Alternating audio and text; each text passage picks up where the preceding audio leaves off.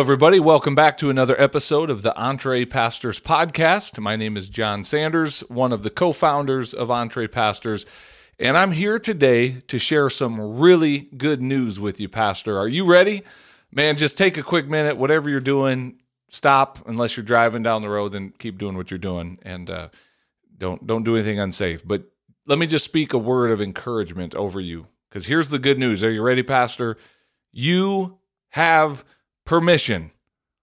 There you go. I came here today to give you permission. Well, permission for what and permission from who? We'll get into all of that here in just a minute, but here let me kind of set the stage for the conversation I want to have with you today. First of all, can we just be honest that one of the things that is easy to fall into in pastoral ministry as far as kind of a ditch or a trap is taking on the posture of people pleasing. Am I speaking to any pastor out there who would raise their hand and be honest and say, I have some people pleasing tendencies?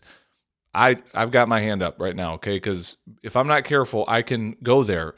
Um, even though being a pastor puts you in a leadership role, you have been called to lead other people. A lot of times it's easy for us as pastors uh, to really have this urge to want to keep church people happy um, because we want people to like us. We want people to be happy with us. We want people to keep putting money in the offering plates, right? To keep funding the work that we're in, you know, in charge of leading and responsible for. We just don't like conflict. You know, most uh, most healthy people I know don't love being at odds with people, and so there's a lot of people pleasing if we're not careful that we can fall into uh, in church life, and that's a problem. At the end of the day, this can be a very big problem, especially for a pastor who is starting to say, hey, you know what? There might be a better model. There might be a different model. You know, in recent days on this podcast, we've been talking about challenging that model of the full time pastoral thing, you know, where that's your sole job. And there may be a pastor going, I don't know if I want to do that that way anymore. I still want to serve God, still want to be in the church, still want to be a pastor. I just might be open to doing it more from this EntrePastor model, if you will, if that's a thing. It, by the way, it's technically not like a formal thing, but it's exactly what we're encouraging pastors to do to become entrepreneurial pastors that are, in addition to leading in the church world, they're also out in the marketplace serving and leading people there through business because of a lot of reasons that we think are good for you, pastor, for your family, and for the churches that you serve.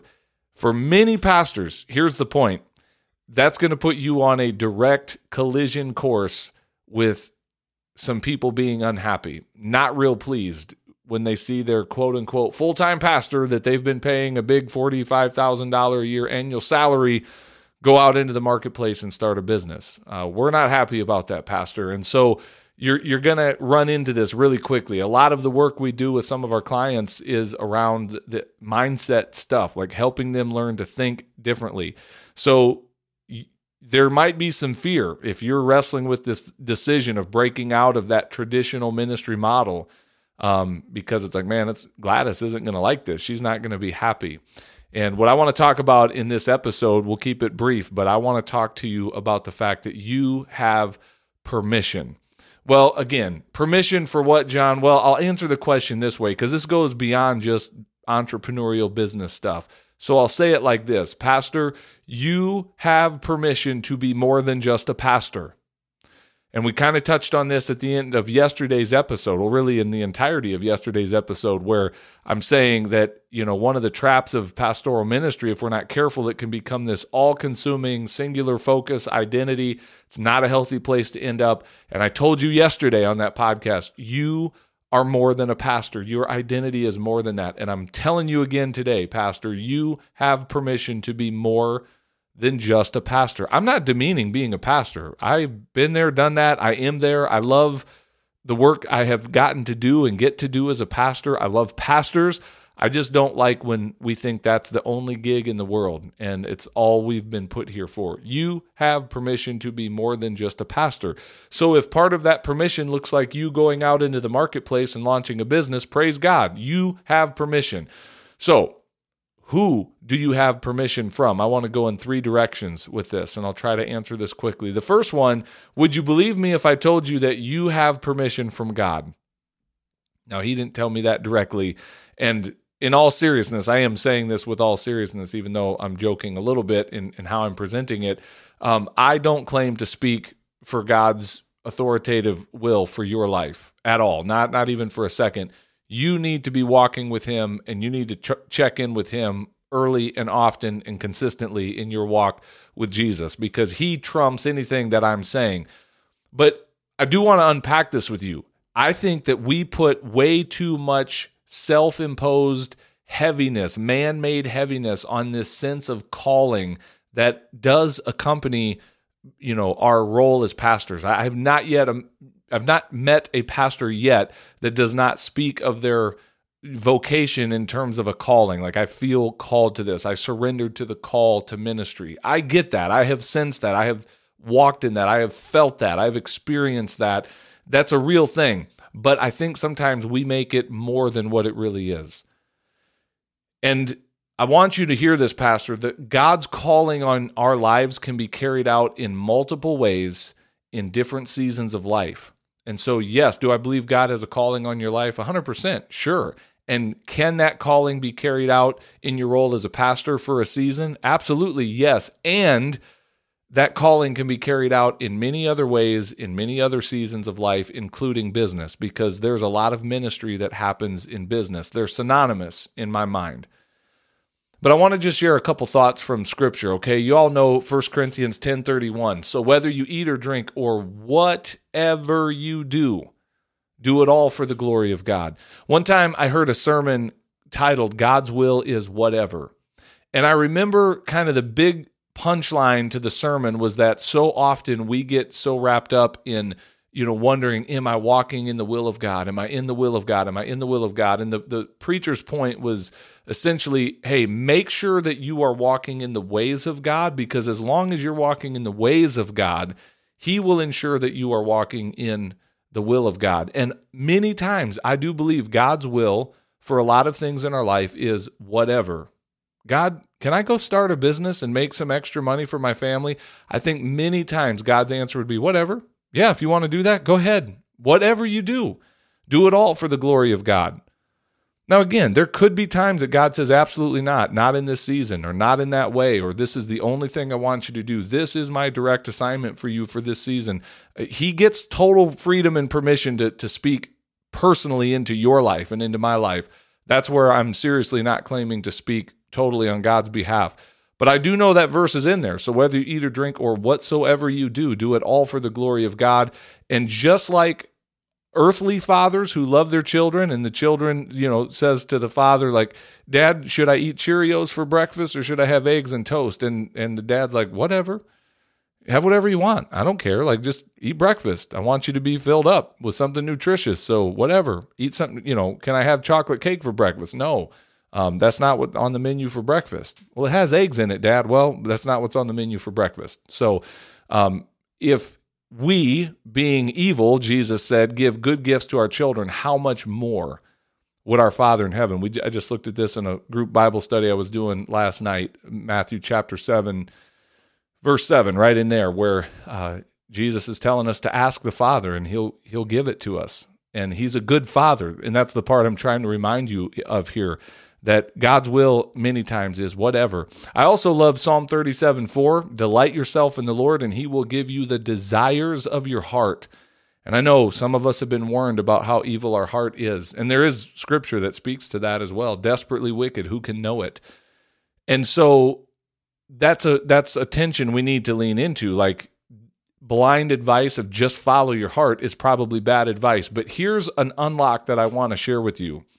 One time we were, Les and I were having a coaching conversation with a pastor who was honestly feeling guilty for having a desire to even be an entrepreneur in the first place. And then they had so many ideas, as many entrepreneurs do. We see opportunity everywhere and just all these ideas, and they were feeling guilty about all of that. Shouldn't I just be satisfied just being a pastor? And I challenged them with that verse, Psalm 37 4, delight yourself in the Lord, and he will give you the desires of your heart. And I asked, where do you think those desires come from? To to do these different things? Why does that idea trip your trigger? Why does that light you up? Where is that coming from? Is it an evil heart that wants to run away from the will of God? No, I I want to serve God. I love the Lord. I want to be in his will. Then here was the unlock. This is what I heard uh, us kind of come stumble into this conclusion. And we shared this with this pastor. When I am delighting myself in the Lord, I can trust the desires of my heart. Again, I say that a little cautiously. You need some godly counsel around you, some people who know you and are walking beside you and can affirm some of these things. But I just want to tell you if there's something in you that wants to go start a business, chances are really good that desire was put there by God and you can trust that. And you can ask Him for it and He'll actually give it to you because He'll give you the permission that Gladys would like you to believe that she holds the power over you in and she gets to say, or your board gets to say. So, number one, Pastor, you have permission from God. Secondly, and this one's really big, I want to challenge you with this, Pastor, you have permission from yourself if you'll grant it to yourself. Something we see at EntrePastors with a lot of the, the, the people who come to us is that some of the greatest resistance that they encounter on their EntrePastor journey are you ready for this? It's self-imposed. It's not even Gladys. It isn't even the Lord. It's it's the resistance is coming from between their own two ears. It's their it's their own mind, it's their own thoughts, it's their own limiting beliefs that they've accepted and just been held fast in. And so, can I challenge you, pastor, to give yourself permission to be more than a pastor, to lean into this EntrePastor journey if that's a desire that you would have? Give yourself the permission. I'm giving it to you. God's given it to you. You can give it to you.